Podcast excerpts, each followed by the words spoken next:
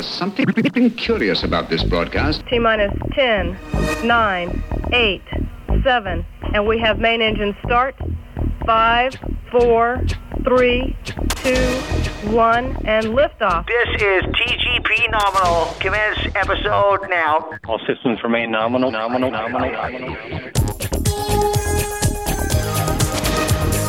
Hello, everybody, and welcome to TGP Nominal, your monthly look at all things science fact and science fiction. Tonight's episode is going to be a bit of a mixing pot of flavours, and I also have been let out of the studio for a field trip, but there's more about that later in the show. Normally, at this point, I will be turning up the fader and introducing my regular co host, John Berger. Unfortunately, John won't be able to join us tonight due to family commitments. However, I won't be on my own this evening, or should I say this afternoon, because joining me all the way from California is fellow podcaster and co-founder of International Podcast Day, Dave Lee. How you doing, Dave? I'm doing great, Mark. Uh, thanks for having me on the podcast. Always exciting. It's been a while since I joined you. Uh, excited to talk about, like you said, some space, some development over the last couple months, and uh, to talk a little bit International Podcast Day. Thanks for having me on. I really appreciate it. Uh, we can talk a little bit about your podcast as well. Um, because that's where you started this whole journey really was through your podcasting. Yeah so my podcast is called the waves of tech and actually my father and i do the podcast and we've been doing it since uh, 2007 so we're 11 years into our podcasting journey here. And uh, steve and i we have a sort of tech variety tech grab bag show. And so, week after week, you're going to get a variety of topics and headlines and news within the tech industry uh, that talk about how technology is influencing, how it's impacting your life. So, whether it's from, you know, conversations about how technology is influencing education, aerospace, healthcare. Uh, we get into a lot of the business acquisitions, social media influence. And so, week after week, we come with just fresh topics and and just sort of share the stories, things that you need to know about, and real tangible technological facts that you can take away and learn uh, about what's going on in the industry. So yeah, it's it's been great. We're 417 episodes in at this point, 11 years in, and of course that spawned off, and we went into International Podcast Day. Uh, but yeah, the podcast is fun. It's great. It's exciting to record because it's something new and something fresh week after week. That's one good thing about technology and uh, that side of things is because it's forever changing. That's one reason we named it the waves of tech because technology does go in waves. It ebbs and flows between some stale portions, but also like if we're talking about SpaceX and a few things we're going to talk about tonight, is it, it's always changing. There's always something fresh. There's always something new, and there's always something exciting to talk about within the tech technology space. Now, I can't remember when it was. Now you um, covered a STEM festival, didn't you? I think it was last December, and then I actually went to one in this March as well, and that was great. Yeah, my my wife is actually a lecturer at a local university here, and so she had a cohort of students that went to a, a STEAM and STEM symposium, and I was able to go down there, uh, recorder and microphone in hand, talk to those that are developing new initiatives and innovations within the educational space, whether it's from creating virtual reality settings for students, whether that's creating mobile platforms, whether that's utilizing smart speakers within the classroom, you know, wh- whether that's using small maker spaces to create and introduce students into uh, science, technology, and mathematics. It was really cool to kind of get hands on and, and talk to the innovators and also talk to some of the students on the side about what's going on in the educational space. And and we know that these conferences are designed to place students in a capacity where they want to consider science, technology, engineering, and math in the future and sort of change their trajectory as far as a, a career choice and as far as a choice in education. Always really fun to go to those conferences.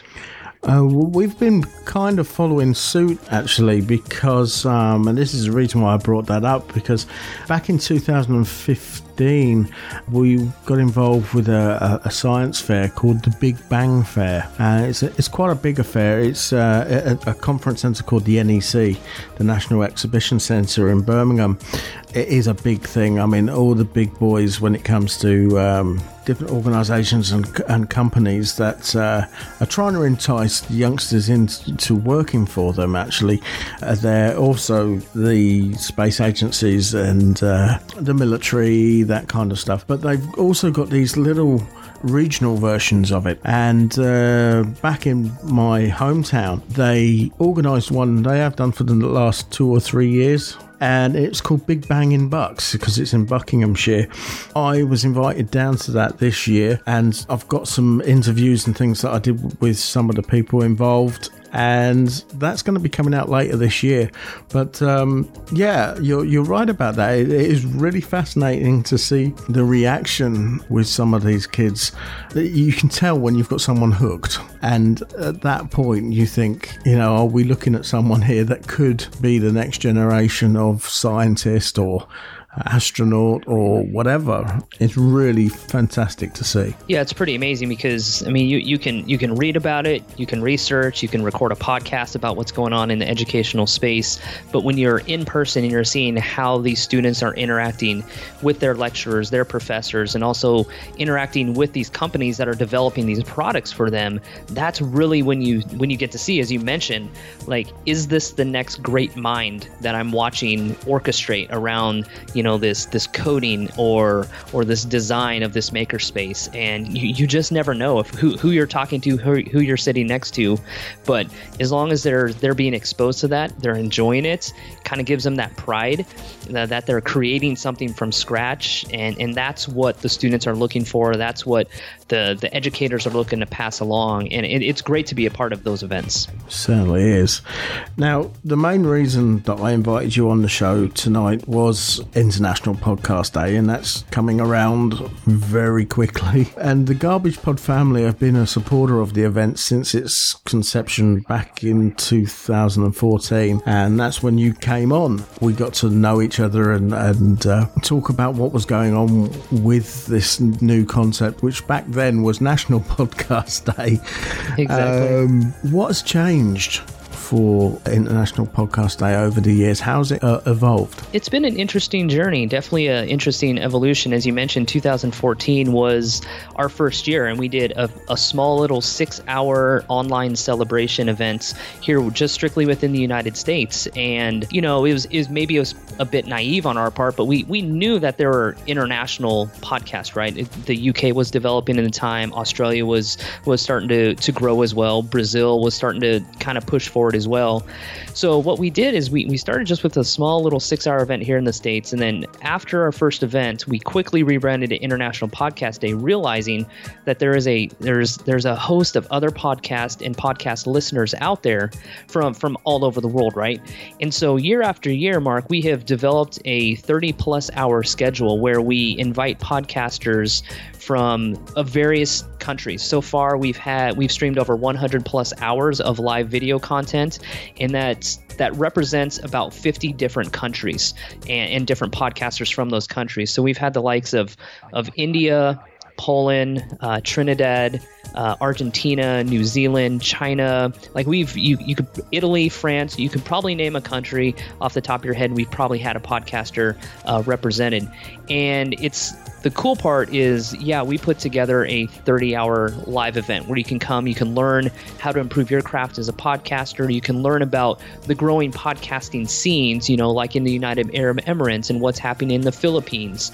And so it really exposes the podcast community to a lot more that's going on because we do tend to get in our own little bubble, right, within the podcasting space, focused mm-hmm. on what we do, not really branching out.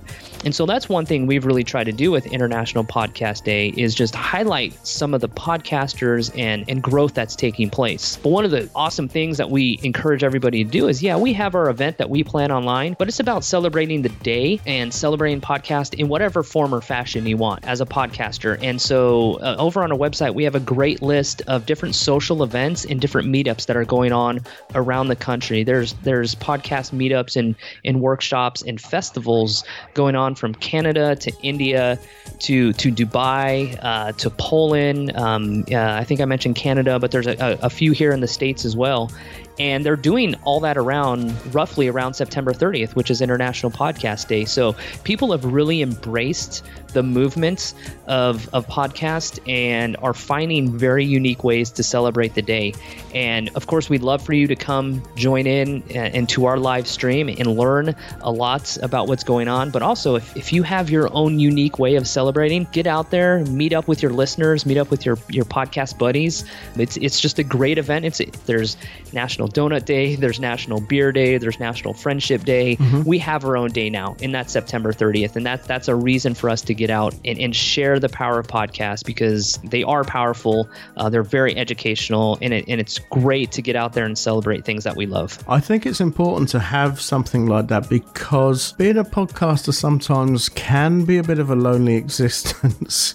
Absolutely. because yeah. you do you do the podcast, uh, you know, some people on their own, or you do it as a uh, you have someone with you that you can bounce off of, but you don't always get the reaction from people until maybe a few weeks later. I mean, I've had people contact me from a, about a podcast that I did a couple of years ago, and I'm trying to remember back what I actually did, and you know, I'm having to listen to the true. podcast again to find out what I was doing. And when you get these kind of events like International Podcast Day, uh, and, and as soon as you go onto the social media and you put that hashtag, you put the hashtag International Podcast Day in, and then you get some of the reactions come back with you in minutes from different people. And you're talking with like minded people online, and it's fantastic. It's really a great event. And that's that's ultimately what we want to do is create this open dialogue, right, between podcasters and their listeners, between those that don't listen to podcasts, and being encouraged from those that want to share, you know. And that's one thing we push, you know. Yeah, we, we do a lot for the podcaster and how to improve the podcasting industry. But there's also a, a large segment. It's about going out there and rating and reviewing your favorite podcast, reaching out to your favorite podcasters and your show hosts, you know, and, in connecting, sending that email that you've been meaning to send for a while but haven't. This is a good day to go out and do that. And say, hey, you know, International Podcast Day was day. I just wanted to thank you for XYZ. And that's the component of it, right? Because you said producing shows week after week can be lonely, right? And whether you have a a, co-host or not, but you're only getting a small percentage of your listeners and your fans that are responding. So this is a really good opportunity, both as podcasters and listeners, uh, just just get out there and share the craft and, and share your story uh, about why you started a podcast, why you listen to podcasts. It's just honestly, Mark, it, it gives us a reason to talk more about it, but talk about it more in an open forum. And if and if we need a day to do that, that's what we've done here. So, what can people look forward to for International Podcast Day this year? Yeah, it's going to be great. We, we have some really cool events um, or, or, sessions lined up. If you head over to internationalpodcastday.com, just click on the, either the schedule or the speaker tab, and you're going to find speakers, like I said, from, from all over all over the globe. Like Heather Welch, which is out of New Zealand, she does a show called uh, Sun Power Pod and she does this international event where she connects podcasters from around the globe and she's going to be sharing her story about what she does and it's called shining bright and bringing people together from around the world by celebrating connections. And so she's going to be sharing about like rediscovery reconnecting with things that you're passionate about and, and how that plays into her mantra for podcasting. And um, everywhere from um, you know there, there's a, a, lady by the name of Jules Hannaford that's out of China, and she's going to be talking about and sharing her experiences of growing up in a Chinese family. And she's going to have a couple guests that are going to be going in there. Um, for for you podcasters out there, you know there's there's a great um, session called Let's Have Brunch using live events as a podcast growth strategy. Uh, that's by Eileen Smith here in the United States. Some really cool uh, tips and tutorials that she's going to give us. Um, I don't want to go into all the details, Mark, but uh, internationalpodcastday.com slash schedule is a really good starting point for you to just kind of look and see what we're highlighting this year. And just like how you produce your podcast and I produce my podcast, we give our speakers complete freedom to share and talk about their message, their expertise. And so you're going to get some really interesting thoughts and opinions and great tips from everybody. And if, if you're not a podcaster, it's also cool as a listener to go out there and just hear what's going on in the space. And even perhaps, you know, you get exposed to a new podcast or a podcaster that you may find of interest. So really cool. Definitely encourage everybody to go over to the website. But a lot of, lot of exciting things going on this year. Now, we're going to go to a short break in a moment, but before we do that, we have to congratulate honorary crew members Alexander Milas and Professor Mark McCaughrean and the entire team behind the absolutely amazing Space Rocks event for winning the Event of the Year award at the Progressive Music Awards 2018. Here's the moment that they accepted their gong. Drum roll, please. Bill, time, get for time. smooth, of course, it's beautifully smooth. Space Rocks!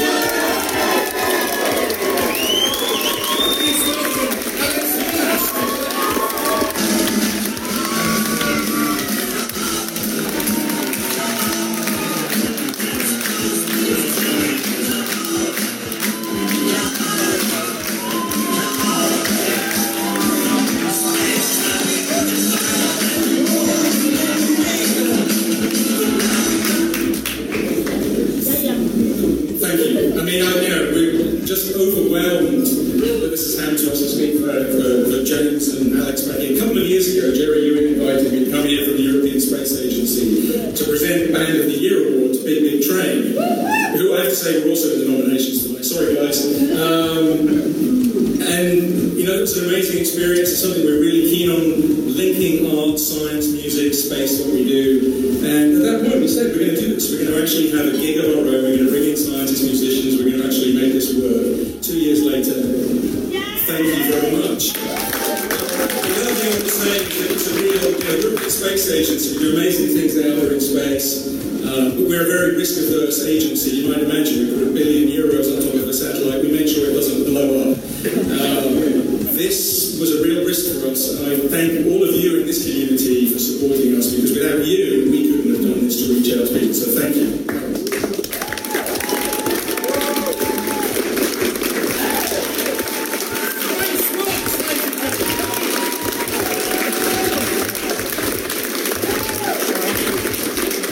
we were honoured to cover Space Rocks at the Indigo at the O2 in London earlier this year.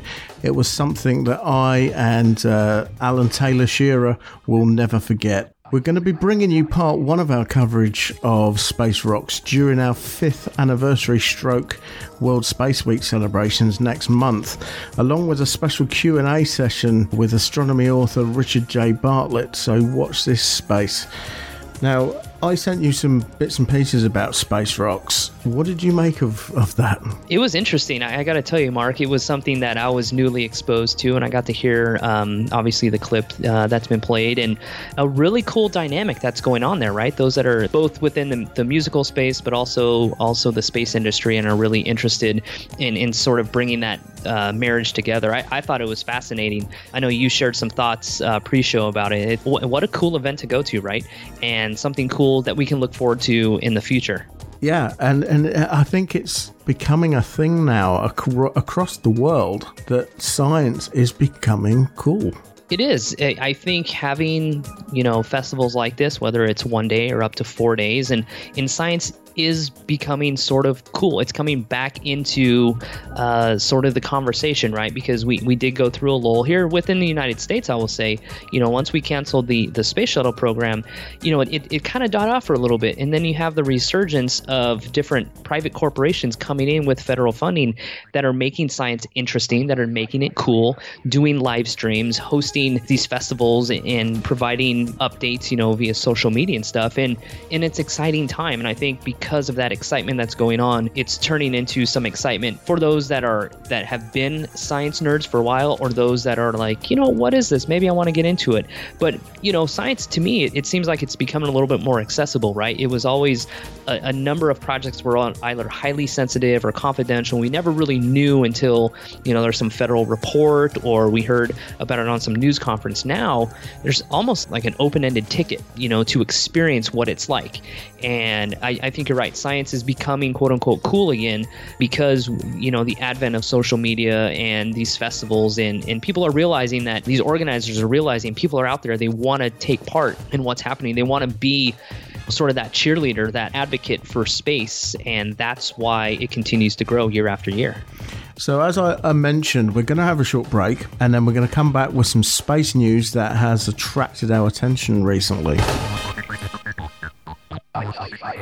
Good morning. It's T minus 45 minutes until the final countdown commences. In less than one hour, if all goes according to plan, the three members of the Apollo 11 crew will blast off in their. My father's name was Edwin Eugene Aldrin. Has dreamt of mankind's greatest adventure. I became Buzz. Destination, the moon.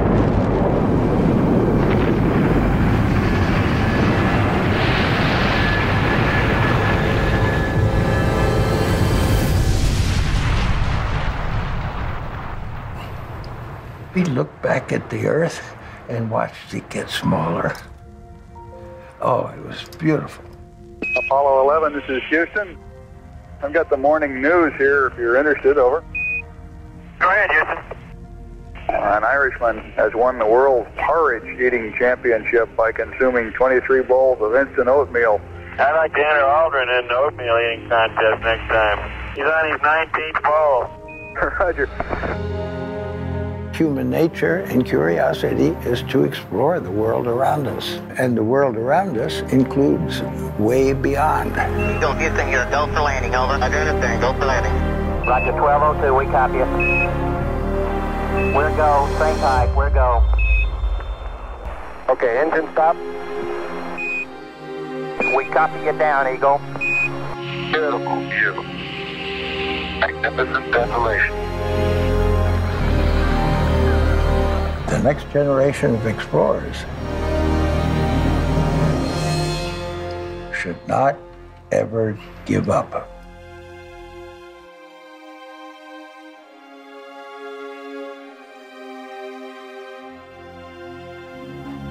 Hi, I'm Matt Damon. I play astronaut Mark Watney in The Martian. In the story, my character is accidentally stranded on Mars.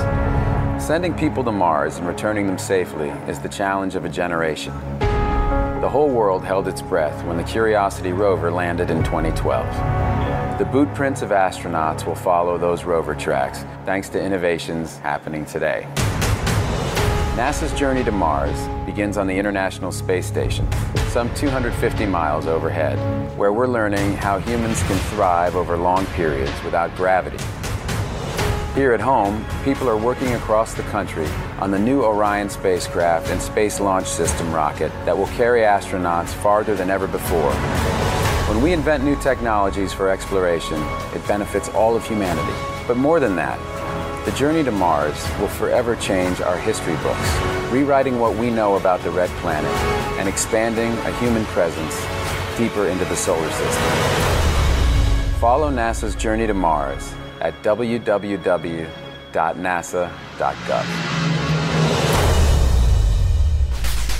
This is TGP Nominal.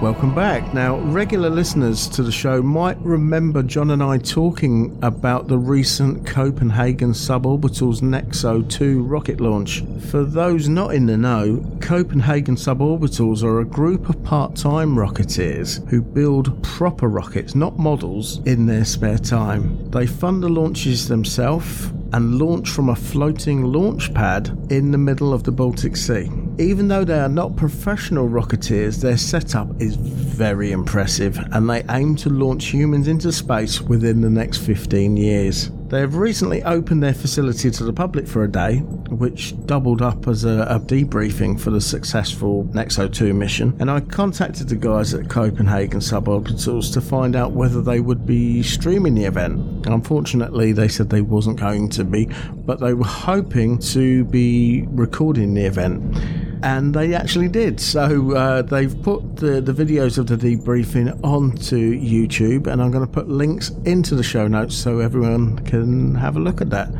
Have you um, heard of Copenhagen suborbitals? Yeah, I have heard of them, and, and this is interesting because you know it's really the only amateur space program, as you mentioned, that's out there. They got followers, you know, all over the world.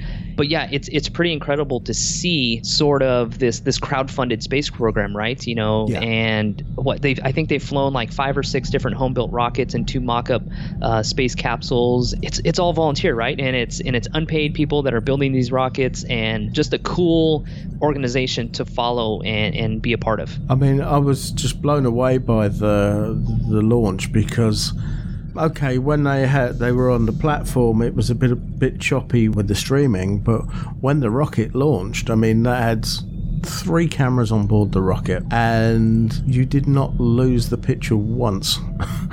and I thought, you know, for an amateur setup, this is pretty impressive.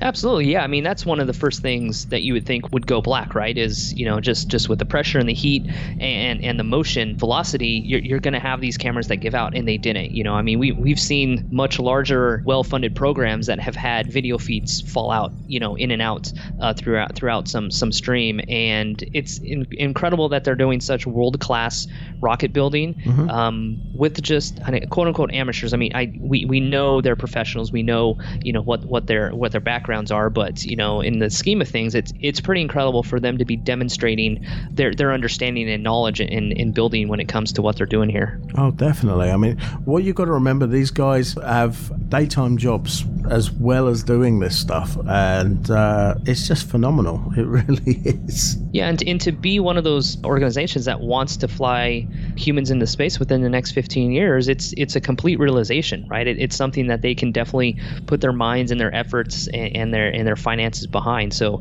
something to follow and something to something that builds a little bit more excitement around what they're doing. Th- These things are cropping up more and more now, but they are leading the way. Copenhagen suborbitals are leading the way. Yeah, one interesting thing that uh, that I want to bring up, Mark, is that I live here in, in Bakersfield, California, here in the United States, and I'm about I don't know 50 to 60 minutes away from the Mojave Air and Spaceport. And your listeners will know, and, and a lot of people understand what the Mojave Air and Spaceport does. You know, it's, it's been the birth of s- some amazing testing, some innovation, and one of the cool developments that's going on right, right now, and uh, this actually just hit our headlines a couple days ago here in Bakersfield, is that there's a um, Aussie rocket car developer that's actually teaming up with the Mojave Space and Airport entrepreneurs out there, and they're they're tasked with trying to beat the land speed record. They're actually wanting what's called the Aussie Invader 5R, and their tagline is "Coming at you, a thousand miles per hour." And there, there's a gentleman by the name of Rosco uh, that is a former pilot that is interested in jumping inside of a rocket car and going upwards of a thousand miles per hour. And they plan to gain that acceleration from zero to a thousand in about 20 seconds which is uh, pretty incredible to me mark. Aussie invader is, is based out of perth australia and they're, they're really looking to reach that quadruple digit number and of course they're over here in the eastern area of Kern County and so they've met with you know local entrepreneurs from the founders of Interorbital Systems which is which is a massive company here. And so they're designing this American designed rocket power. Uh, it's about 51 feet um, you know in, in length. And uh, they, they think that they're going to break the, the world speed land record. And it's cool, and I wanted to bring this up is because it's a combination of working with those that are within the aerospace industry and working in that innovation and and finding a home and a place to build this and develop this you know from australia. It's, it's weird that it's happening almost in my backyard but that's one of the cool parts of, of being part of this is that we're going to have you know uh, front end reporting on a variety of things like this you know? So so the gentleman by the name of uh, his first name is Rosco. He's a former drag racer and he spent uh, the past few decades his highest recorded speed was 638 miles an hour. But I, I, I guess mark 638 miles an hour just wasn't quite fast enough to satisfy him. So he's jumping into uh, this thousand mile an hour uh, you know land rocket. Here in the UK, we, we've got a, a history of land speed cars, and uh, we had a, a land speed record car called Thrust. It managed to get to 700 miles an hour, I believe. And um, we are also trying to get to that uh, that key speed of a thousand miles an hour with a, a car that we've got called the Bloodhound SSC, which I believe probably means supersonic car. And now this is going to be powered by a Eurofighter engine, and uh, it looks like it's going to be making its first record attempt next year, despite some major setbacks in funding. So basically, what they're going to do, they've they've built the car, they're going to ship it over to South Africa's North Cape Desert in May next year. And they're going to keep it there. They're not going to ship it back because that's where it's going to cost money, is all the shipping. So when it makes its first desert run, it's going to reach 500 miles an hour for its first test run. Between 400 and 500 miles an hour, the car's progress is no longer dictated by its contact with the ground, but by its aerodynamics, making the car less stable than normal. At that point, you could take off. it's not great. They've already tested it at uh, Newquay Airport down in Cornwall. Andy Green, he's a wing commander for the Royal Air Force, and uh, he got behind the wheel of the car for the first time at 200 miles an hour just to see if it actually worked. So it'll be interesting to see how these two different cars actually compare. Yeah, it'll, it'll definitely be interesting. Uh, you know, a lot of those details you gave um, just just aren't available yet for at least the reporting that I had seen. You know, but I, I'm, we're also probably about a year and a half out from from seeing the um, the Aussie Invader hit the road. It's both parties agree that probably 2020 is the goal uh, to win get on there. That's going to make the individual that's driving about 70 years old. I don't know about you, Mark, but sitting at 70 years old, I'm not probably really thrilled about going a thousand miles an hour, but he's definitely wired a lot differently than me. But it's essentially my backyard. It's something I want to be able to follow and look forward to. And um, yeah, 2020 is not that far off. Not really. But to see the partnership between you know the American engineers and, and the Australians, it's it's cool to see. You don't hear too much about that. But uh, when, when they reached out to the, the gentleman at Interorbital Systems, they, they were honored, they were pleased, and they said, "All right, let's let's move forward. Let's see what we have to do." And just that partnership is, is great to see, and it sort of rounds out that concept that you know it's it's no longer you know just the United States or just the UK or just Australia developing you know new technologies. It's more of a global approach of what sort of knowledge and interest and, and understanding and expertise can you lend to to what we have to offer too. So um, it's it's more of a, a, global dynamic now. And that's what i love about it. Anything to do with the tech side of things the space side of things it's not a case of a country did something it's we did this. You know as a human race we did this. Right. That is just fantastic now, we've got a, a, Scottish aerospace company that has unveiled plans to launch the UK's first asteroid mining mission. The Asteroid Mining Corporation, or the AMC, I really do hate acronyms. Um, I love it when they come up with a mission name or something that has got a name which is not made as an acronym because you know somebody is sitting there just trying to piece these letters together to see what they could come up with. Um, now, this company are seeking to build a, a 2.3 million pound satellite capable of identifying platinum group metals deposited on near Earth asteroids. It hopes to launch the asteroid prospecting satellite in 2020. There's a lot of stuff going on in 2020 the uh, APS-1 or the Asteroid Prospecting Satellite 1 will be used to conduct a spectral scan of the asteroids to determine whether they are viable candidates for mining. The company, which was founded in 2016 by a guy called Mitch Hunter Scullion, was launched by a crowdfunding campaign to help fund the project. Mr. Hunter Scullion's company has calculated that a single metallic asteroid of 25 meters in diameter contains about 29 tons of platinum worth 725 million pounds. He said, Our goal is to develop the groundbreaking technology that will eventually enable the extraction of processing and the use of materials derived from many millions of asteroids known to exist in near Earth. Our satellite will be the first step step in achieving this success. It is quite amazing that there are not that many mining operations that are trying to take place, and he found that there wasn't any in the UK at all. He is basically straight out of university. This guy, he um, he completed a dissertation on asteroid mining at the Liverpool Hope University. He said, whilst I was re- revising for it, I realised that there were few companies that have been set up in the UK, and it was a topic that fascinated me. And when I finished at university, I decided to set up the company and begin working on developing technology that will open up possibilities for an off Earth commercial market. That is just unreal that someone straight out of university has gone right. I've got an idea. Yeah, I'm, I'm shattering your thoughts right here, Mark, and it's it's absolutely incredible for him to realize that you know there's nothing being done within within the UK boundaries. And let's be honest, I mean, mining is it's relatively new, right? And within the space industry, there's not many corporations, only a handful of players out there that are really diving into this. And for someone at his young age, it kind of goes back to our conversation we had about you know covering these STEAM and STEM symposiums. You just never know who's out there that has this this grand idea of asteroid mining. And Mark, I got to be honest, it's one of those that you don't hear very often. You don't hear somebody go, you know what, I'm I'm really interested in in space mining and asteroid mining. It, kind of scratches your head a little bit because the thought of mining in space is so foreign, so abject to a lot of us, right? Yeah. Um, but but when you when you identify, as he said, that there's you know what 725 million pounds worth of platinum, you know that that's uh, that's floating around. It's, it's a sizable investment that you that you want to consider, oh, and yeah. there's there's not too many people in the world, you know, like you said, Asteroid Mining Corporation, uh, working with a lot of academic partners, is looking to sort of tap into this billion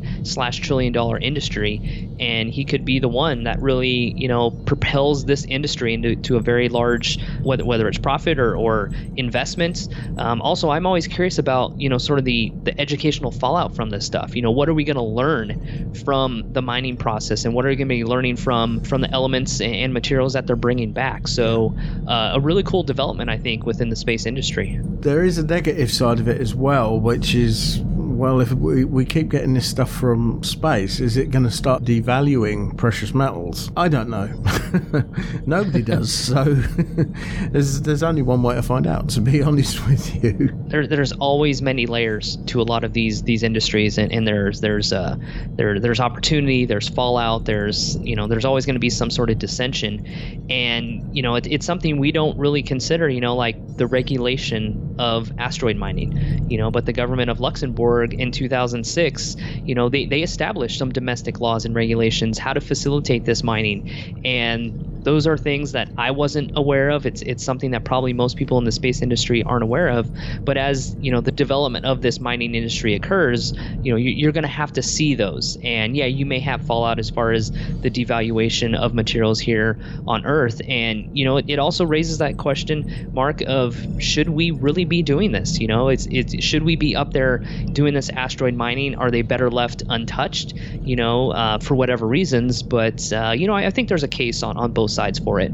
You've got the other side of it as well, where by mining these asteroids, they're getting smaller and therefore less harmful to Earth. Yeah, yeah. So there, there are, as, as we say here, swings and roundabouts for, for every equation, really. No, that's yeah, that's really interesting. It, it would be great to follow this story and see where this this young Mitch gentleman is going. And you know, he's seeking investment for his new mining project. So we'll see what sort of you know multi-million, multi-billion dollar you know founder or, or venture capitalist is out there that's wanting to uh, piggyback off of his his concept and his idea. I mean, you look at the people that have gone into these bitcoins and things like that, which people didn't think that was going to take off, and that did take off quite dramatically. So yeah, it has. So people are looking at things to invest in rather than trying to go through banking and stuff because the interest rates are just not there.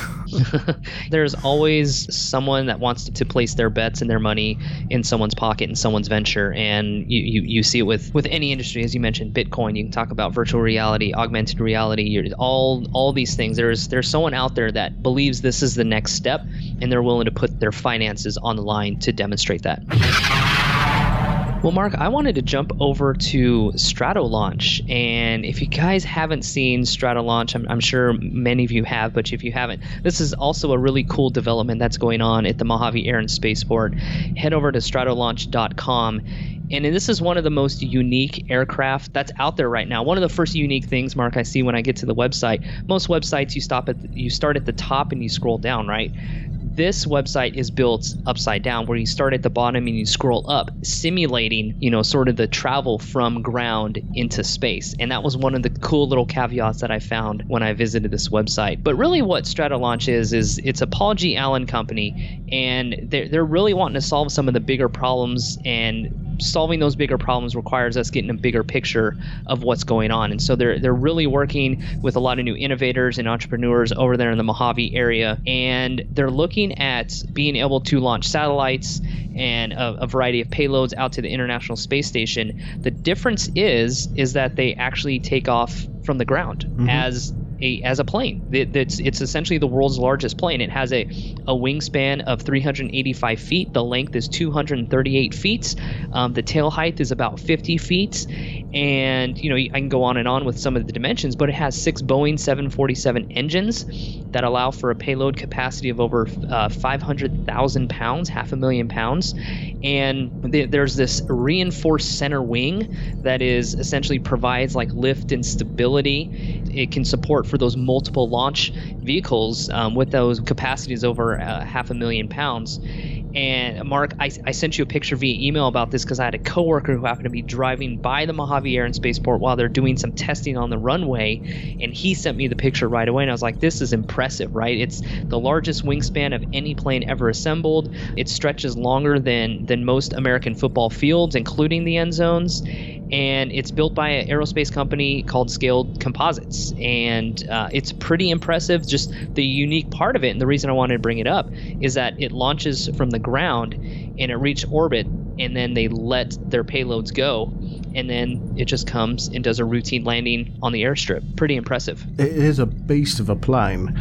The, the way it works is going to be very similar to how Virgin Galactic actually launched. You know, Virgin plan to do obviously commercial flights for paying customers, but they also plan to launch other things uh, as a payload as well, uh, which is exactly what uh, Stratolaunch is going to do, but on a much bigger scale. a huge scale. I mean, check out the website. This thing was absolutely incredible. And when he sent me a picture of it, I was like, that is bigger than I could imagine, right? It's it's unique, right? It takes off and lands from a runway, but it reaches the cruising altitude of about 35,000 feet and then releases and allows for the deployment of, of these satellites at different inclinations and it ascends into orbit and it just heads right back to the runway and it can just reload for its next mission. There's not a whole lot more than that that goes onto it. And so it's it's this sort of concept that you can continually run this aircraft up into orbit and it can just send materials and send supplies and satellites uh, day after day, month after month. Pretty incredible. Yeah, an absolute beast of a plane. The photograph that you sent me, I mean, the distance that the photograph was taken from the actual craft, and you can still see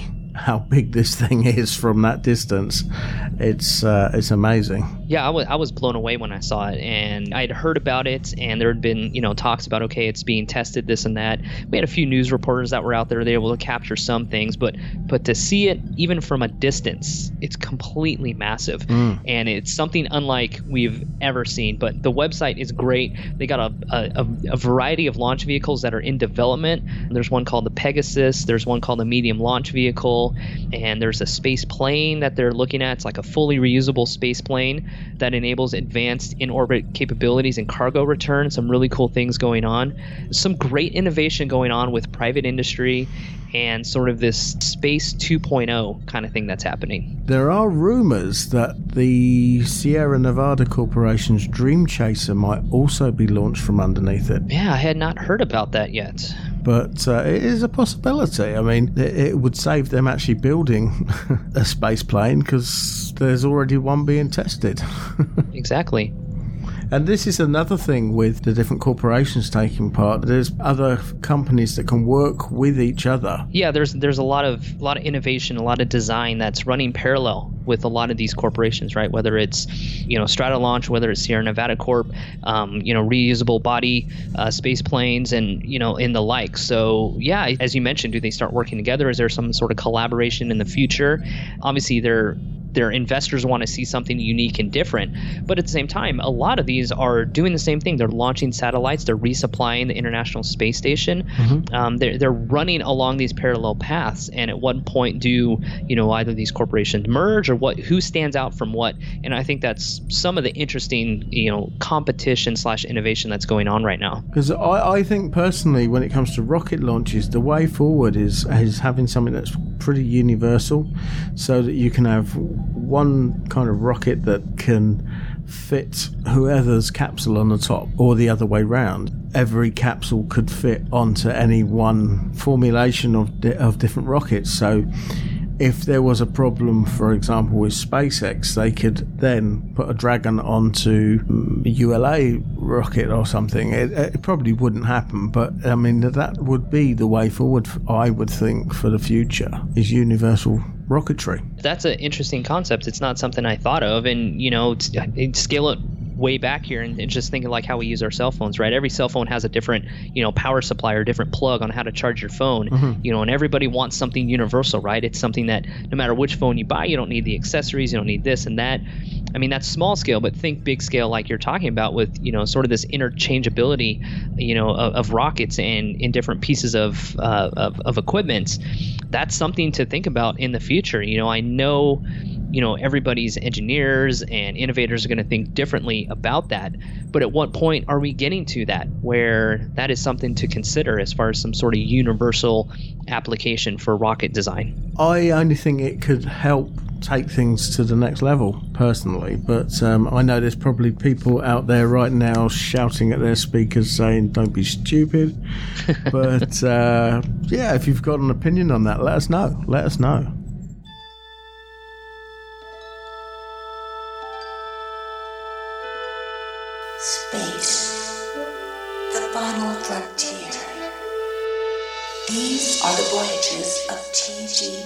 Nominal and its infinite mission to explore space, science, and technology news, to explore the world of sci-fi, comic cons, and gaming, to boldly go where no podcast has gone before.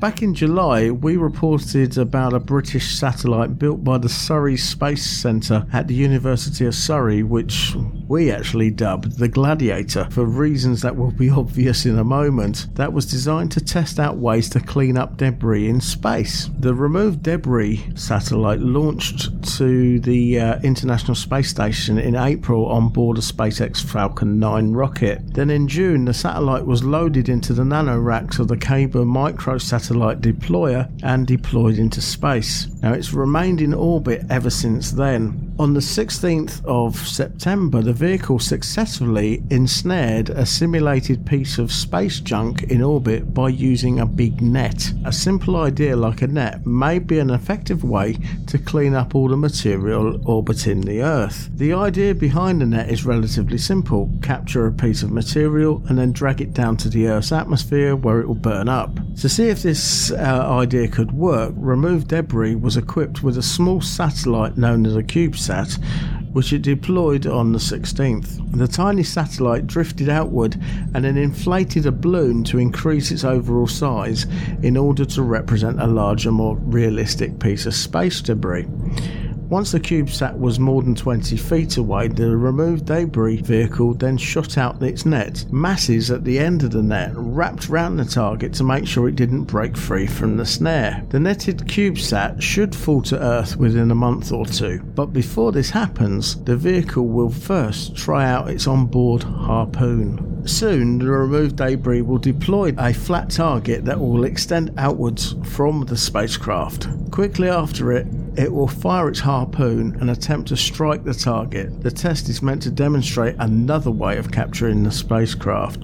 You can tell from that why we called it the Gladiator, the net and the harpoon. It's kind of net and trident that the the gladiators would have used back in the day. That's a perfect nickname for it. And you know, I'm I'm glad we're talking about this is because this this struck me as something as you talked about. You talked about it in July on your podcast. Steve and I talked about it on our show as well. Is you know, for 50 years we've been traveling into space, and there's been no sort of method or even rules around what do you do with the space junk. We know how harmful it can be.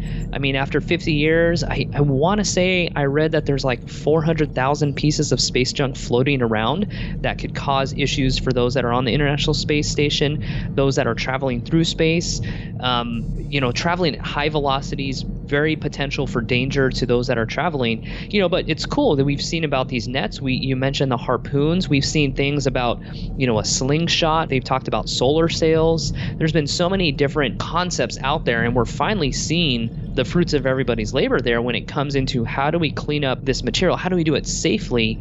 And you know what, what is sort of the responsibility moving forward with those that are you know making these space travel decisions? I think it's really cool everything you shared and it's really cool to see it in effect and it being useful but having to wait to see sort of the the end result of of all this innovation and all this this movement but behind cleaning up space pretty impressive what remove debris has been doing there's actually a gif or a gif how however you want to pronounce it of the net being deployed. So I'm going to actually include that in the show notes because it's fascinating to see. On the same notes, if you stick in Google stuff in space, there is a website you can go to, and it is very scary to see just the amount of stuff that is orbiting around the Earth whether it be live satellites, dead satellites, whatever. It's all been registered on this website and it's kind of like a 3D map with this stuff floating around, and it's really scary to see. Oh yeah, I've, I've been to that website a couple times, and, and when people really say, is, is there a lot of junk in space? And you're like, absolutely, there it is. Shoot them that website and just show them, you know, kind of how fearful I would be, you know, if, if I'm hanging out in the International Space Station. I think what back in 2016, something actually struck the International Space Station, which sort of spawned this this movement towards how do we clean it up. But you're right, Mark. It, it's it's frightening. It's scary. It's one of those things that something has to be done, but where does that responsibility fall? What is the safest way to do so, and what is the smartest way of doing so? And at least with this uh, this technology, with this net that's out there, that, that gives us a little precursor into what we're going to see into the future. And what amazes me is the idea behind it, the concept of it is very basic. Some of the most basic concepts that we would use to capture things here on Earth are also things that we can use up in space. You know, I, I know like 3D printing has been something that we use, you know, pretty pretty heavily here domestically, and now we've seen you know the printing of parts and you know replacements components for different things that are being 3D printed in space, and that's just a, a very basic concept that can be used to ensure some sort of safety or repair job. Sometimes the basic approach is the smartest approach and also uh, the most efficient and also the most cost effective at the same time. I, I, don't know if you've spoken about it on your show, but we've mentioned it in the past about the developing a satellite that can actually 3D print panels and things for other satellites so that it can actually remotely repair other satellites in space. We have not talked about that, and that is a great concept. Yeah, satellite 3D printing, that, that's interesting. I, will I'll have to look into that. I know Steve and I, that gives us something else we can talk about. It's a really good application, and, you know, if used properly and used in conjunction, you know, printing of space parts with, uh, within a satellite to repair other satellites, that's a, that's a genius move. When I talk to people and, and they're trying to raise the argument, why do we need to do things in space? When I actually show them the sort of things that are actually done in space, it completely blows their mind because when you're talking about things like medical research and things like that, obviously certain things you can research here, but in space things accelerate. Things can be speeded up a lot more to get things to react a lot quicker,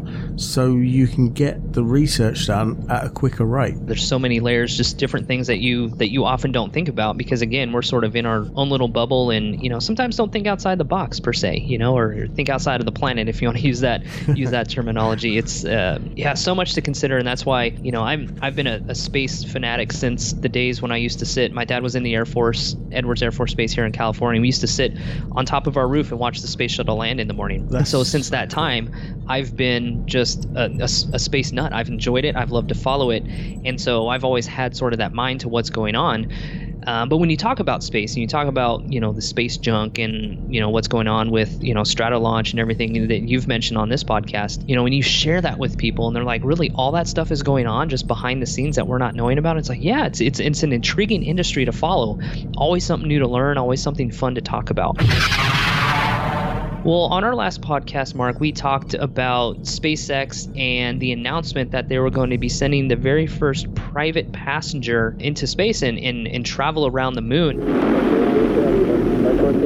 It has been 50 years since Apollo 8 achieved lunar orbit in 1968.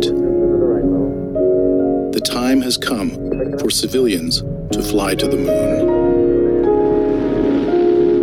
In 2023, SpaceX will launch the world's first private lunar mission with its spacecraft, BFR. The first passenger will be Japanese entrepreneur Yusaku Maezawa, a globally renowned art collector who believes art has the power to promote world peace. Maezawa made a bold decision.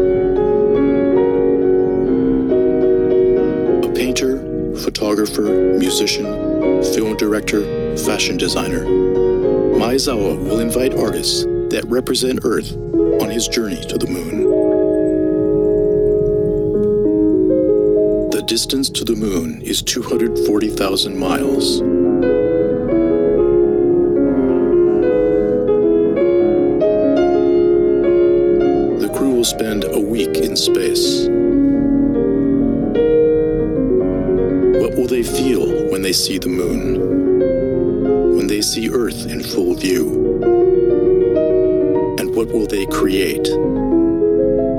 Works will certainly become a legacy for humankind.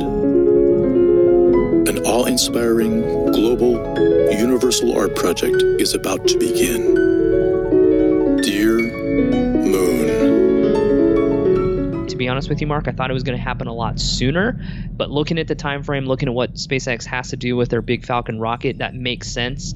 But this individual is actually going to be traveling with I think maybe five or six different photographers and a crew to sort of you know highlight and, and capture the visit. It's going to be around six to seven days and this is actually going to be you know one of the first times since what like since 1972 was the last time someone has gone to the moon since the apollo missions happened. 24 of them made the trip. Of course none of them were private citizens. But what i started wanted to talk about here mark is that you know what we've seen with spacex and elon musk is a lot of the things that elon musk has come out and said as the ceo he's announced and said this is what we are going to do has actually happened. Mm-hmm. You know, it's it's not empty promises. It's something where he said we are going to do X, Y, and Z as a company, and we have seen them do it. Everything they have mentioned has come full circle. It's come to to fruition, and that's the impressive part. I was like, yes, you're going to send somebody to the moon at some point, but is that really going to happen? And it, he has fulfilled his promise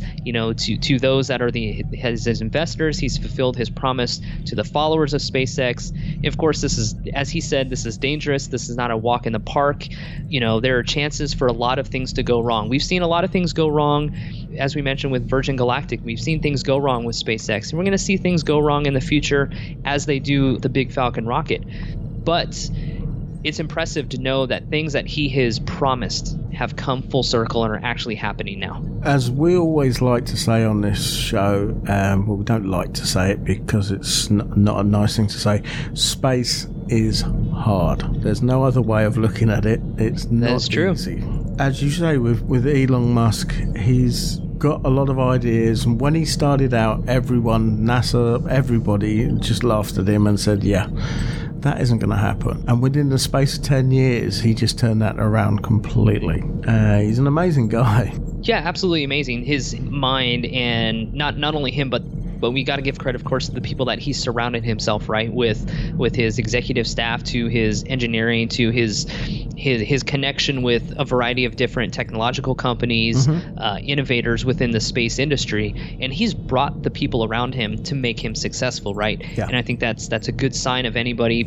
You know, he alone, of course, is not sending this this individual in this space. It, it's it's a company. It's it's as you mentioned, it's the human race that's creating this lasting memory. And what a memory for for the individual. If I had a couple million dollars and I had you know six years to plan it.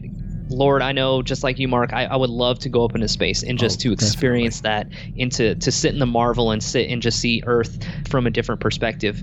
I mean, I would gladly sign up for that, and, and I know everybody listening would.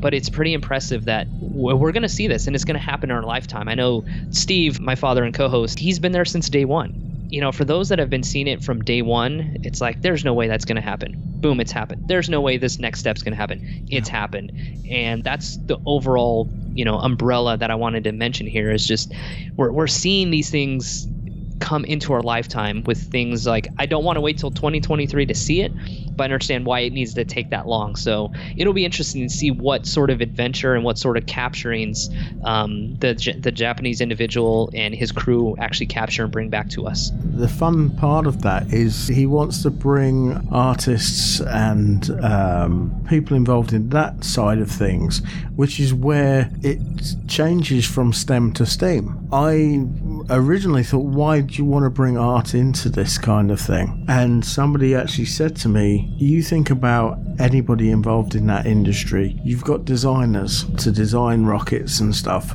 That is technical drawing, and that is part of the art side of things photographers, you need to be able to document what's going on. And obviously, the artists themselves coming up with ideas that are inspired by what's around them when they're actually in space. And Tim Gagnon, he is an artist and he actually creates a lot of the mission patches for NASA.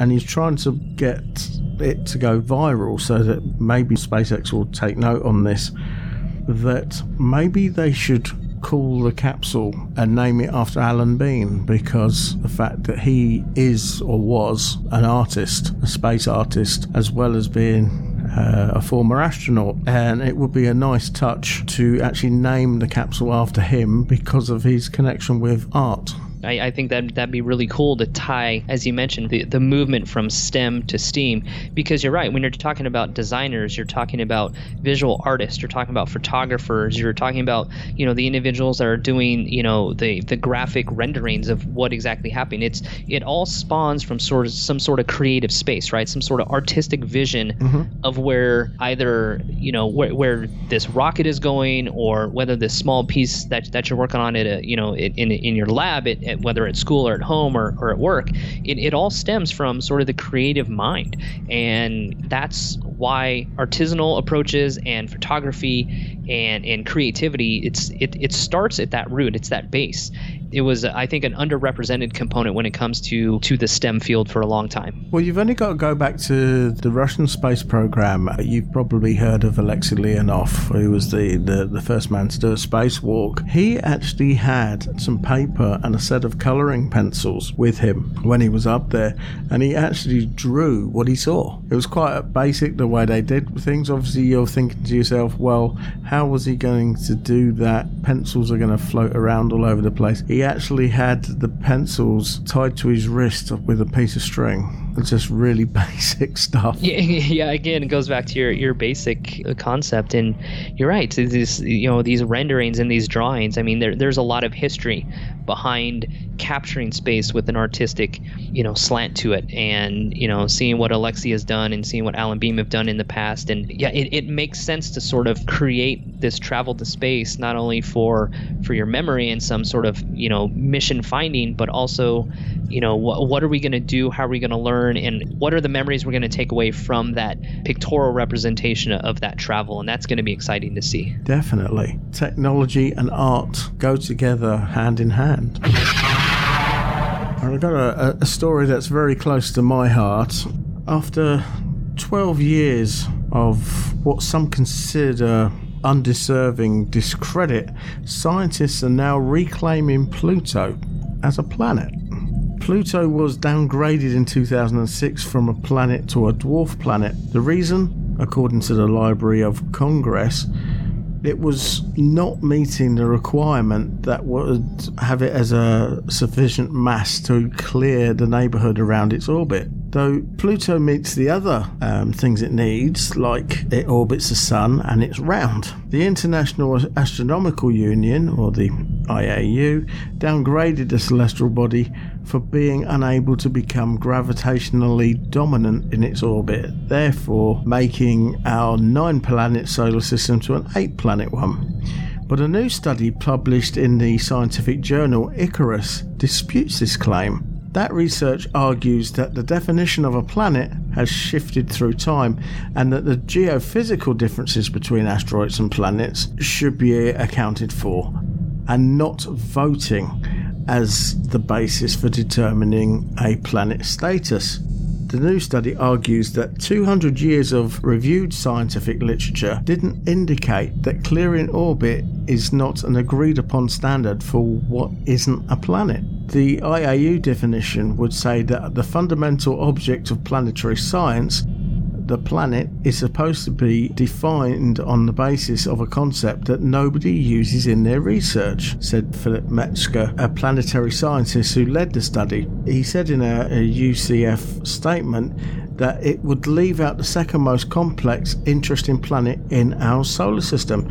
Now we have a list of over a hundred recent examples of planetary scientists using the word planet in a way that violates the IAU definition. But they are doing it because it's functionally useful to use the word planet. It's a sloppy definition, he said that removed Pluto's planetary title. They didn't say what they meant by clearing their orbit. If you take that literally, there are no planets because no planet clears its orbit. It is a bad thing because it has more complex geology than Mars, for example. And the only other planet that has a more complex geology is Earth it's interesting you brought this up because I actually forgot that it's been 12 years that mm-hmm. this argument has been going on. It always seems like something that just happened, you know, two or three years ago. But when it was declassified as a planet back, what, in 2006, and to know that this debate has rumbled on and rumbled on for over a decade, you know, some things in science you you expect to be sort of clear cut. There's an argument, as we said, on both sides. But you know, when you look at over you know 200 years of scientific literature and you look at all the qualities and and qualifications for being a planet, and there's still individuals on both sides of the spectrum that can't agree on what we should define Pluto as. You know, you, you mentioned, you know, some of the complexities that make Pluto, at least within our rationale, to, to be classified as such. And, you know, it, it's a debate that continues to linger on. And it, it, seems like the two that wrote the paper in 2006 were sort of essentially unfazed, you know, weren't completely obviously in agreement with, with this new study. Pluto deserves our attention, right? It, it would leave out the second most complex and definitely interesting planet in our solar system. Definitely. Dr. Alan Stern is always coming up with new findings to actually prove a point, and there's more findings than not of Pluto being a planet. I know there's going to be a lot of people again saying no, there's not, but since the launch of New Horizons and, and the things that we've actually found out about Pluto, there's no way it can't be classed as a planet. There's, there's too much interesting stuff happening on that, that little planet to say otherwise. It's not just a rock. And um, the other argument is that if Pluto becomes a planet, then so should all these other ones that are out there, and we can't have all those as planets. Why? Why can't we have all those as planets? No, you're right. I think Pluto it's it's too big, it's too dynamic, it's too complex to ignore, and I, I don't know where the mentality comes. Is okay, we have to have a limitation on our definition of planets, right? And you know, if we can have eight, why can't we have ten? If we can have nine, why can't we have twelve, right? And I, I don't think that's that's a bad debate to have, right? Because I don't, I don't think there's limitations, and then there's limitations that should be scaled back, and uh, that conversation can be had. But to your point, with New Horizons, what we've captured with that six month long reconnaissance that studied Pluto uh, in the summer of 2015. And it, it's, again, complex and it's interesting enough where we, we can't ignore it. And it's I think it's good that this debate has been uh, sort of reinvigorated within the space industry. Absolutely. Quite often we hear stories on TGP Nominal that inspire us, and we're not just talking about the technological breakthroughs. Sometimes human stories grab you, and uh, this is one of those. There's a, an eight year old boy called Hayden Geraghty who comes from County Londonderry in Northern Ireland, and he has got autism. He had very, very limited speech until the day Tim Peake launched into space in 2015. Hayden began to count down to the rocket's takeoff, and his speech has improved ever since.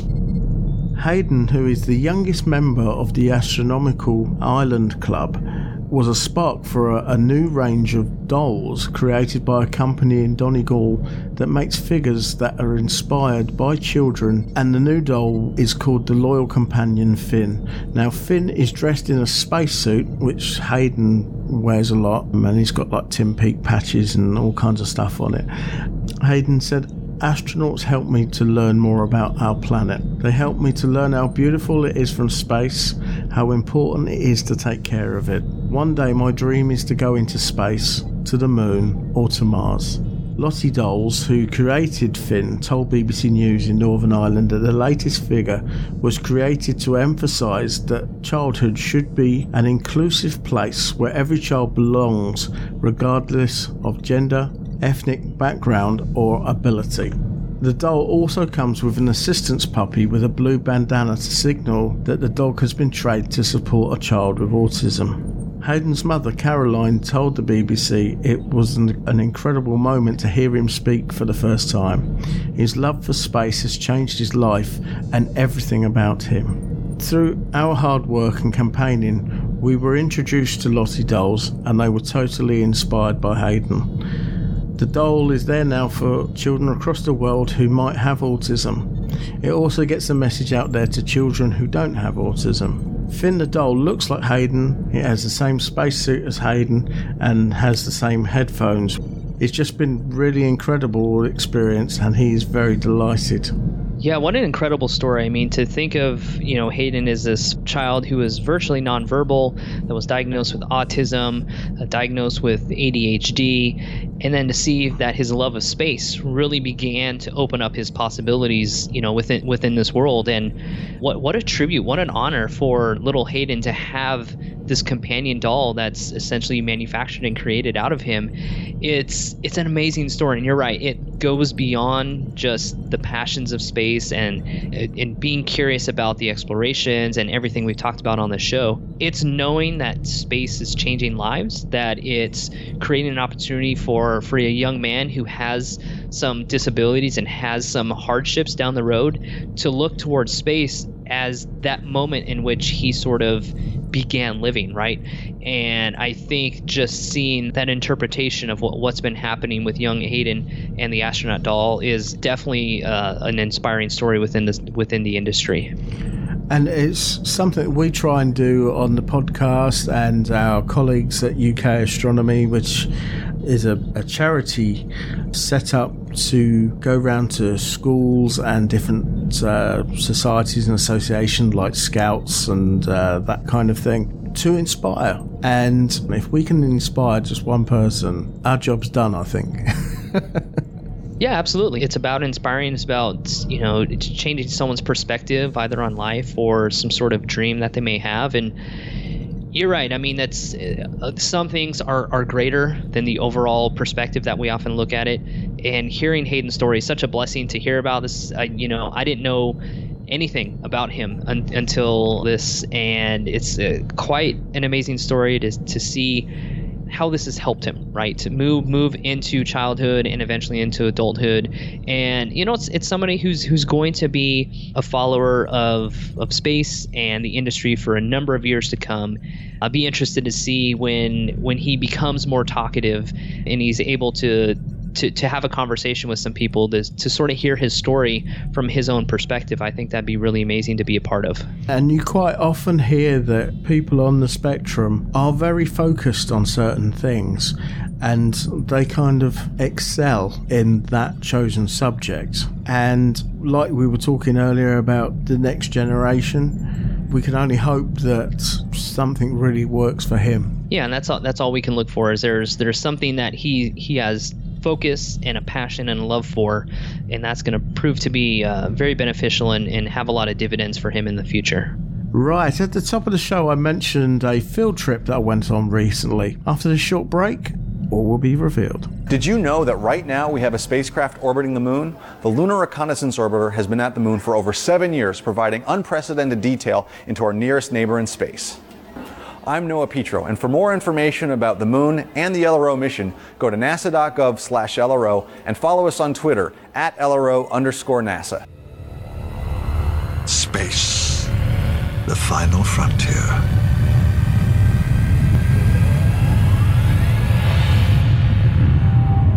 Final because it wants to kill us. Sometimes we forget that. Start taking it all for granted. The suits, the ships, the little bubbles of safety as they protect us from the void.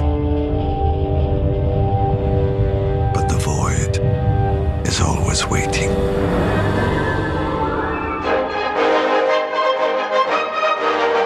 Blast off into the podosphere with TGP Nominal.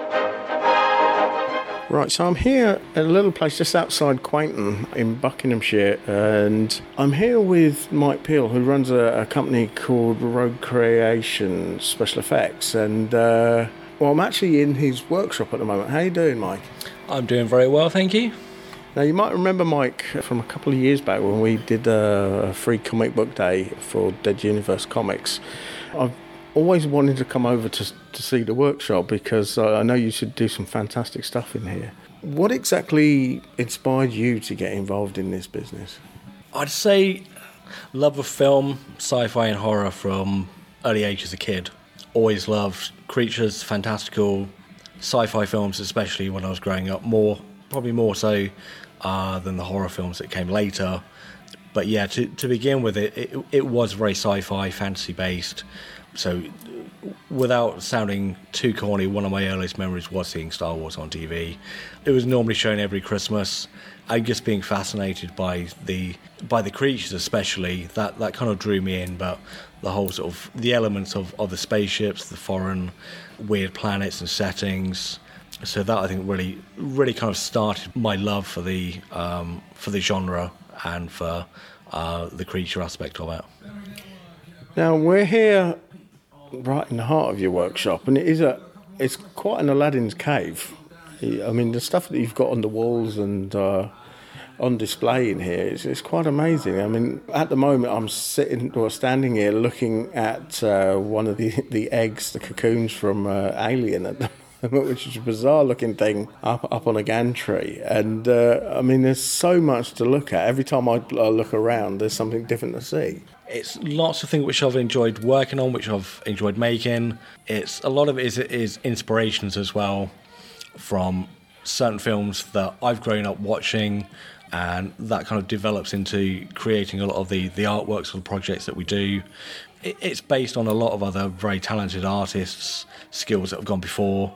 So you're you're always honing your skills and, and referencing them as much as possible for certain projects. Then. So you've got different areas that you, you work in the workshop.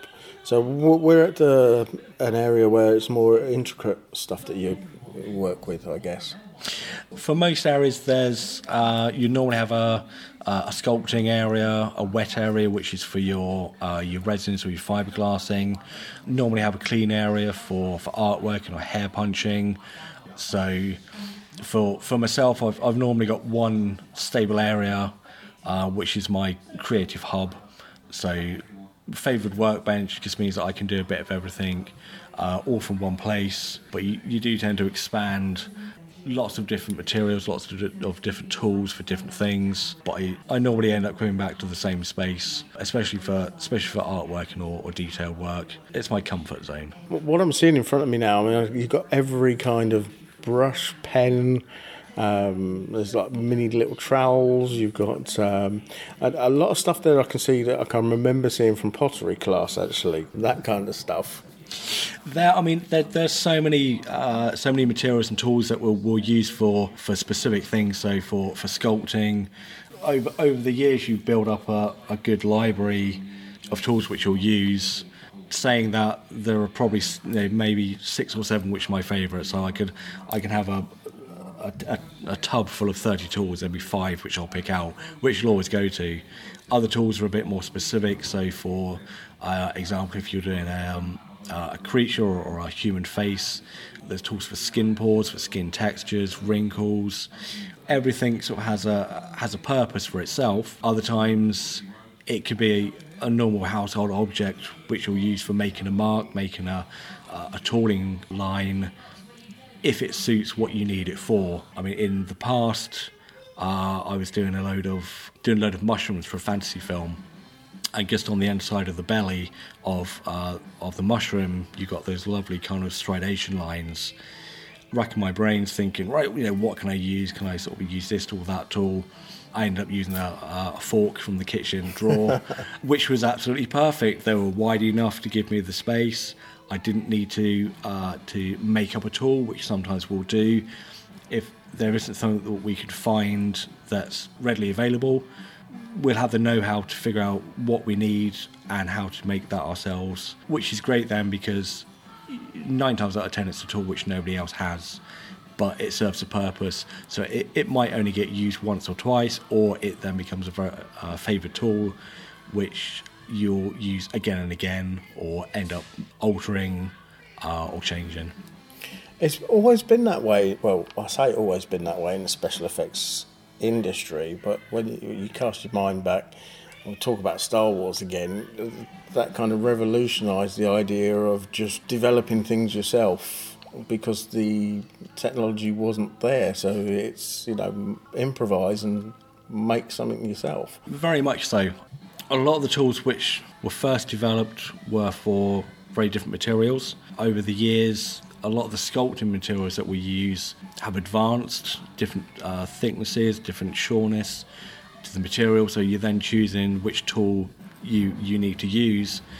Very much like the the industry itself is, there isn't there, normally a go-to shop. So if, if somebody wants a, a director producer wants something very specific for a film, then you have to be able to create that from nothing almost. Mm-hmm unlike say the building trade there'll be numerous hundreds of shops where you can buy the products that you need for an end result on the effect side of it nine times out of ten you're being asked to create something which has never been seen before never been created nobody has one available or they want a, a variation on something which is pre-existing as an artist and creator you then want to vary that idea or that concept to make it your own not as a direct copy um, so we're we're always being challenged to to think outside of the box, to reimagine the box, to build the box, to put the box in. Um, so there's there's always a, a good creative thinking process to it. Awesome. Now, um, take us around a, a, little bit of the workshop of the different areas that you've got. Main big table in the workshop. This primarily at the moment is a dumping ground because uh, most of the projects have kind of slowed down a little bit, but it's, it's always nice having a, a bigger workspace knowing that you can branch out. So earlier this year, we had a, an eight foot by four foot mold, rubber mold on this table, uh, which we were making Roman tiles for a uh, TV series. So it'll, it, it will vary. It's, it's nice to have one big area where you know you can just space out Certain other areas are designed for uh, either for mold making, for tooling, for machining. So try and keep those as separate as possible. Normally, when it gets into the last few days of a project, that all goes out the window and it's whatever space is available, especially if you've not had the uh, the chance or the time to tidy up as you go. so even even in larger spaces, you end up working in the smallest area possible because you can't be bothered to move everything off. but then it's very therapeutic when that project is finished because then you have a day in the workshop to tidy everything up, put it back where it should do, get clean for the next project, and then a week or two weeks later you're in exactly the same position of mess everywhere. But you look forward to that day when you can come in and start afresh. Yeah, normally separate out the areas sculpting, application, uh, hair work, the mold making area, which or the wet area, because it's working with wet materials, so resin, fiberglass, uh, gel coats, polymers, foams. We'll try and keep that separate from other areas because it's the messiest of the lot. E- even being as careful as you can, things are going to spill. Certain chemicals which you want to keep separate from uh, from other effects materials. So this is kind of the, the one area where mess is inherent. It's going to happen. You know it's going to happen.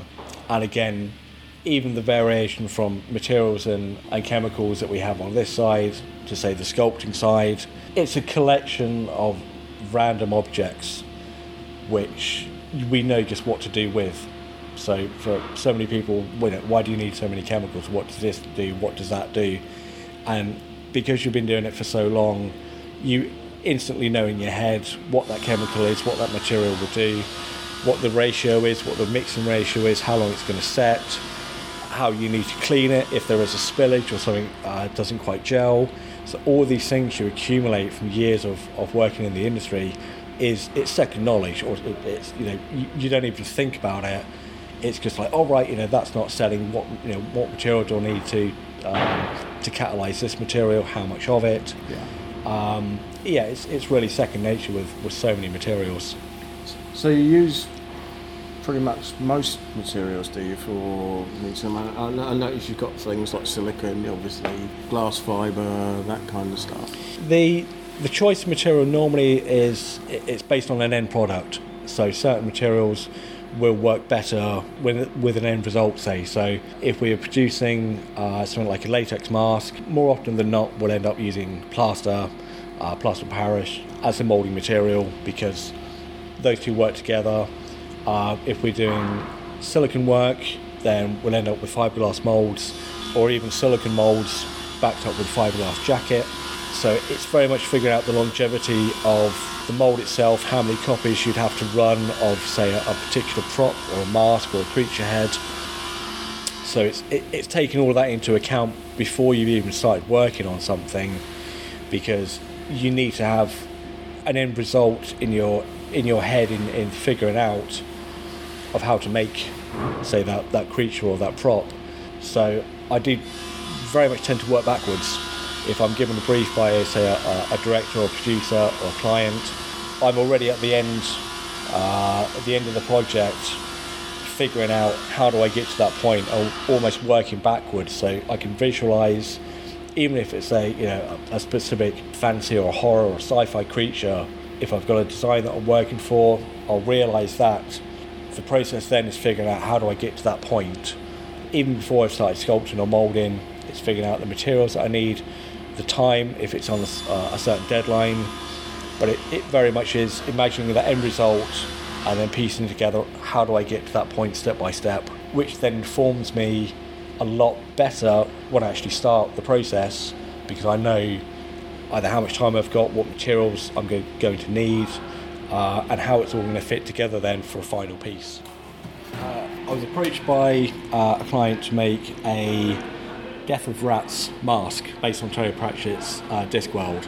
Initially, I think I was approached by the client wanting a, a wearable mask, um, something obviously which is going to uh, which is to fit over her, be comfortable. There wasn't a spe- specific brief on this, but because I've got a little bit of time at the moment, I kind of got nicely into the sculpt itself.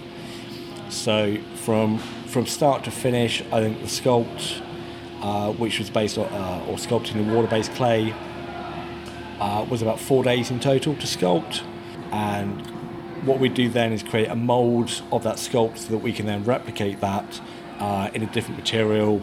And because obviously it's going to be a mask, uh, it'll end up being a, a silicon or a latex mask.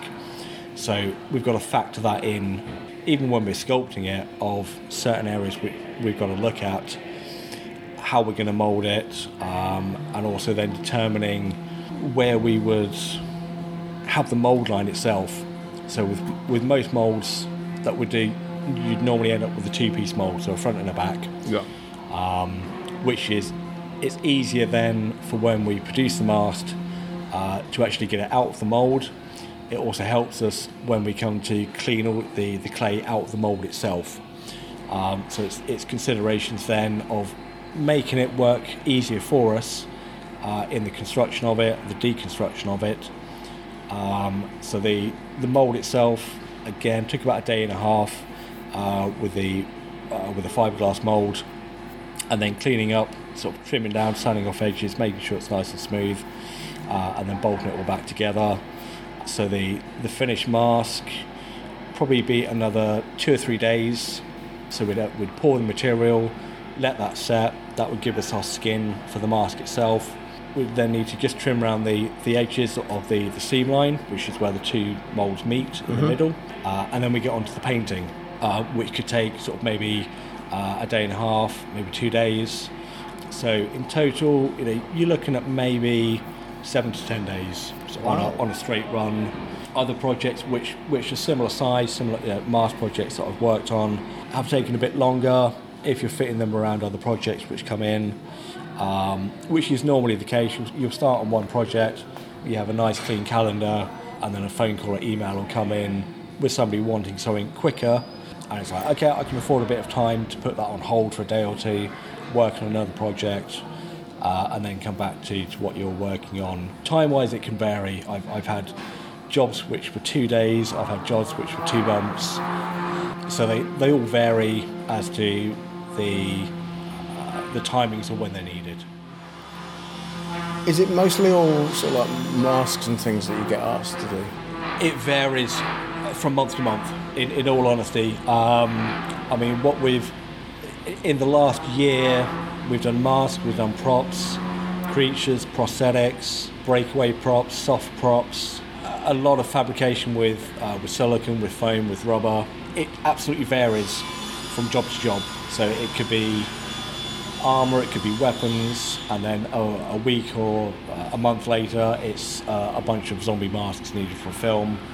So it really does vary from job to job, which is the beauty of it because it's it's variation. It's it's keeping creative. It's being able to turn your your hand to several different processes or several different jobs, but to get the end result, you know, the same end result, high quality props or masks. So it's it's rare of doing the same thing over and over again, even if for for, uh, for different projects. A lot of the times it's it's, it's you go where, where the work comes in for. I, I can't say it's always that way. A few years back, I spent eight months doing props for the West End, and that was it for eight months. So no mask, no rubber work, no creatures. But then directly after that, I was doing a fantasy piece or a, a fantasy project for two months, and that was that was creature based in uh, props and mask making and costume. So you can never tell, but if, if the work comes along, it's interesting, uh, and it piques your interest, then you know you've got the skills to to, uh, to complete it. Uh, that's that's what keeps us going. So you were talking about doing props. When it comes to making props, do you have to make different versions of the same thing depending on, say, if it was an action scene or? With specific props, yes. So normally for action props, uh, you'd have the the biggest kind of biggest request is normally knives, guns, or uh, breakaway glass. So we've done quite a lot of those in the past. Knives, especially, you'd have a lot more variations because you don't obviously want to have a real knife on set with the actors, even with the stunt guys. You'd make different variations, either a soft knife, which is flexible but holds its shape, a resin knife, which on camera looks sharp and looks nasty but isn't going to cause any damage. Even with the, the effect side of it, if you're cheating a shot, we've had of knives before where we'll have a uh, three quarter length so it can look as if it's stabbed into somebody's arm or somebody's neck without then creating, say, a whole dummy which you can then put a real knife into. Sometimes you've got to look at the what is the easier option that is going to save a lot of time, especially if you're out on shoot or location, because time is always of the essence. And what you don't want to be doing is, is rushing around with certain set pieces. So sometimes you have to look at it and go, well, we could make this you know, highly detailed replica dummy of the actor, and it would look great having a fake, you know, the real knife stuck in, blood coming out, or we can have a fake knife and cheat it, which is something you know very much used by Tom Savini back in the back in the day, back in the seventies and eighties, the real person, the fake weapon, the fake weapon, the real person, um, and it, it works to great effect. A lot of the times, you can't always tell the difference, um, but from my experience, you know, sometimes it is working out what is the easier option. Doesn't always necessarily mean it has to be the cheaper option or the less complicated, but it's what works on camera. Yeah. And if it's if it's a nice quick effect, most of the time everyone's happy as long as they get the shot, then job done, without over overthinking it, without over egging it too much. What's next for you? There's a few little projects on the horizon. Uh, I can't say too much at the moment. Um, I've got I've got meetings the rest of this week, which I'm sure you'll you'll hear about at some point. But as very often in this industry, you don't want to confirm anything or say anything until the project is It's greenlit. happened, yeah. It's it's hap- It's with so many projects in the past. You get excited months in advance, and it's like, yes, okay, it's, it's going to happen. We're on the go. Then it goes dead quiet because of mm-hmm. funding, because of interest. So un- unfortunately, over the years, you don't announce or get excited until it's greenlit and everything is signed and dotted. And even then, with with a lot of projects in the past, you're then still waiting a year, maybe 18 months before you can tell anyone or show anything because you've signed off uh, on a non-disclosure agreement and you're, you're aching to show what you've got or put it up on the website because you're like that'd be really great and I'd love to show that but I can't so it's a waiting process but by the time that project comes out I'm sure I'll be waiting for another year on something else I've just worked on Awesome. So basically, watch this space. absolutely watch the skies Well, Mike, thanks for talking with us. no it's absolutely my pleasure thank you Now, it was a really interesting day spent with him, and um, one of the things that I noticed was on his workbench was, well, the best way of describing it, it was um, from the, the movie Hellraiser, there was a character called Pinhead. And what Mike has actually managed to do is merge that character with a minion, and he's actually called it Opinion. Which, uh, That's very clever. and uh, it's, a, it's a cute little thing. It, it's just, considering it's supposed to be coming from a horror movie, it's a cute little thing. And he's thinking about doing the same thing with some of the classic uh, characters from horror movies, like Frankenstein's monster, combining that with a with a minion, that kind of stuff, or Wolfman or Dracula or that kind of stuff, which would be really funny, I think. Whilst I was there, he uh, he said to me, "Oh, come into my office for a moment." I thought, don't know why, but yeah, okay, we'll go we'll go into the office, and it is so amazing. And I'll put some pictures on the show notes about it because his office, I, oh, I already mentioned in there that his workshop is like an Aladdin's cave. His office has got so much memorabilia from movies and sci-fi and fantasy and basically he said to me that the stuff that I've got in my office is the stuff that my wife won't let me have at home. Keep it in your office. so that was really cool. And uh, as a little gift, he gave me. Um, I mentioned in the clip about uh, these full-size alien eggs from the, the movie that uh, he recreated, and he's actually made some of these alien eggs into fridge magnets. Interesting. And, he's actually given me a set of these fridge magnets. Nice, nice little uh, bonus right there little for you. memento, yeah.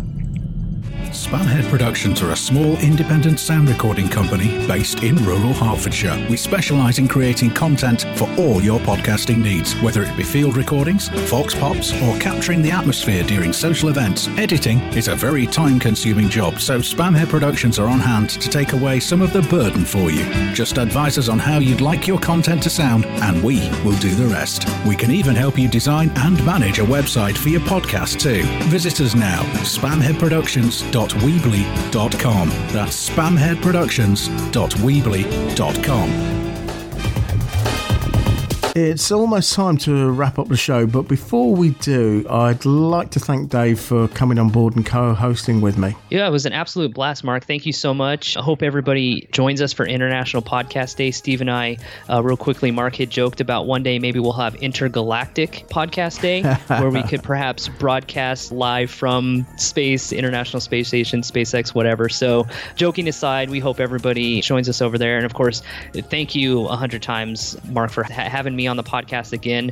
Uh, it's always a blast. Love, you know, geeking out and talking about a variety of space things. So uh, thank you so much. I really appreciate that. No problem. Now, I know when I posted on Twitter that we had our own mission patches for TGP Nominal, you asked how you could get hold of one of these. Well, at the moment, the only way to get one is by being inducted into our honorary crew members. And as you've technically appeared on the show twice, would you like to be an inductee? Oh, that'd be awesome. Yeah. Wow. It's unexpected. Awesome.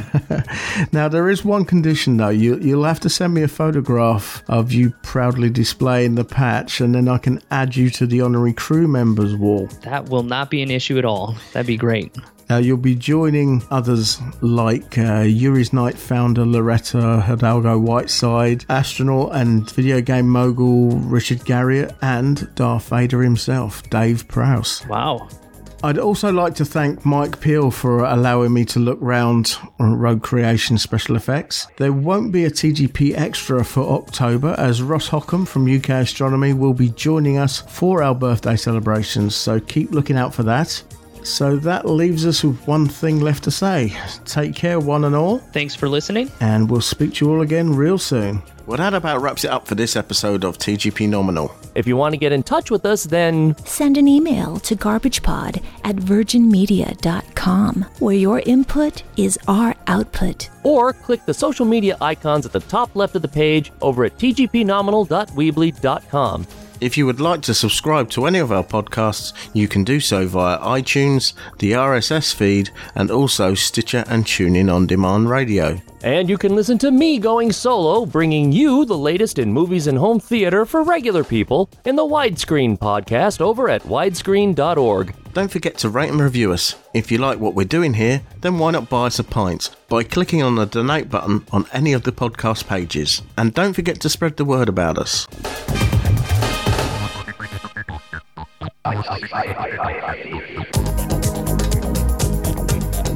Station, this is Houston ACR. Thank you. That concludes the event.